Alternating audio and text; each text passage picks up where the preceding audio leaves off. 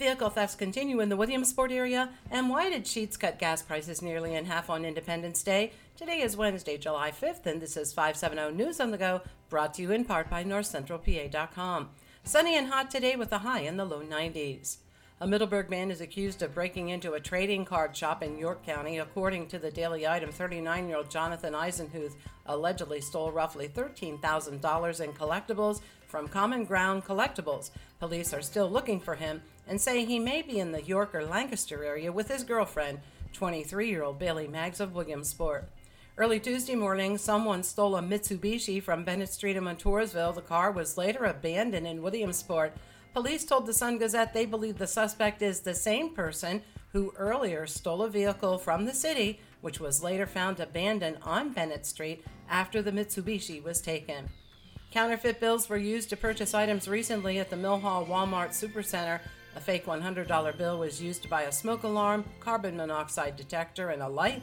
The items were bought on June 25th.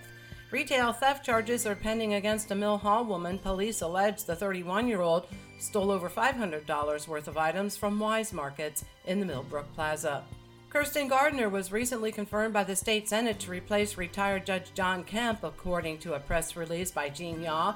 Prior to her confirmation, Gardner served as an assistant DA with the Lycoming County DA's office. Judge Kemp retired in January of 2022, ahead of the end of his term. The five day 2023 Endless Mountains Adventure Race concluded on Friday. The 92 hour competition took the runners from the northern part of Tioga County down through Clinton County and finishing at Lycoming College. The winning team, Ben Racing, qualifies for the World Championship, which will be held in Africa in October.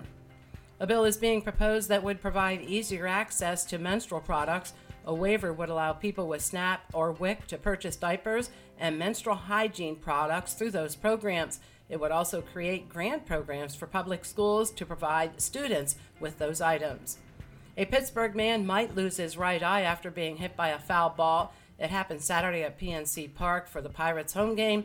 A Milwaukee brewer fouled off a ball into the stands on the third base side and many people spent the 4th of July waiting in long lines at Sheetz to get gas for $1.77 a gallon. The actual price was 1.776. In honor of the year the Declaration of Independence was signed. For the latest in news and events, head on over to northcentralpa.com. I'm Liz Brady, and you're up to date with 570 News on the Go.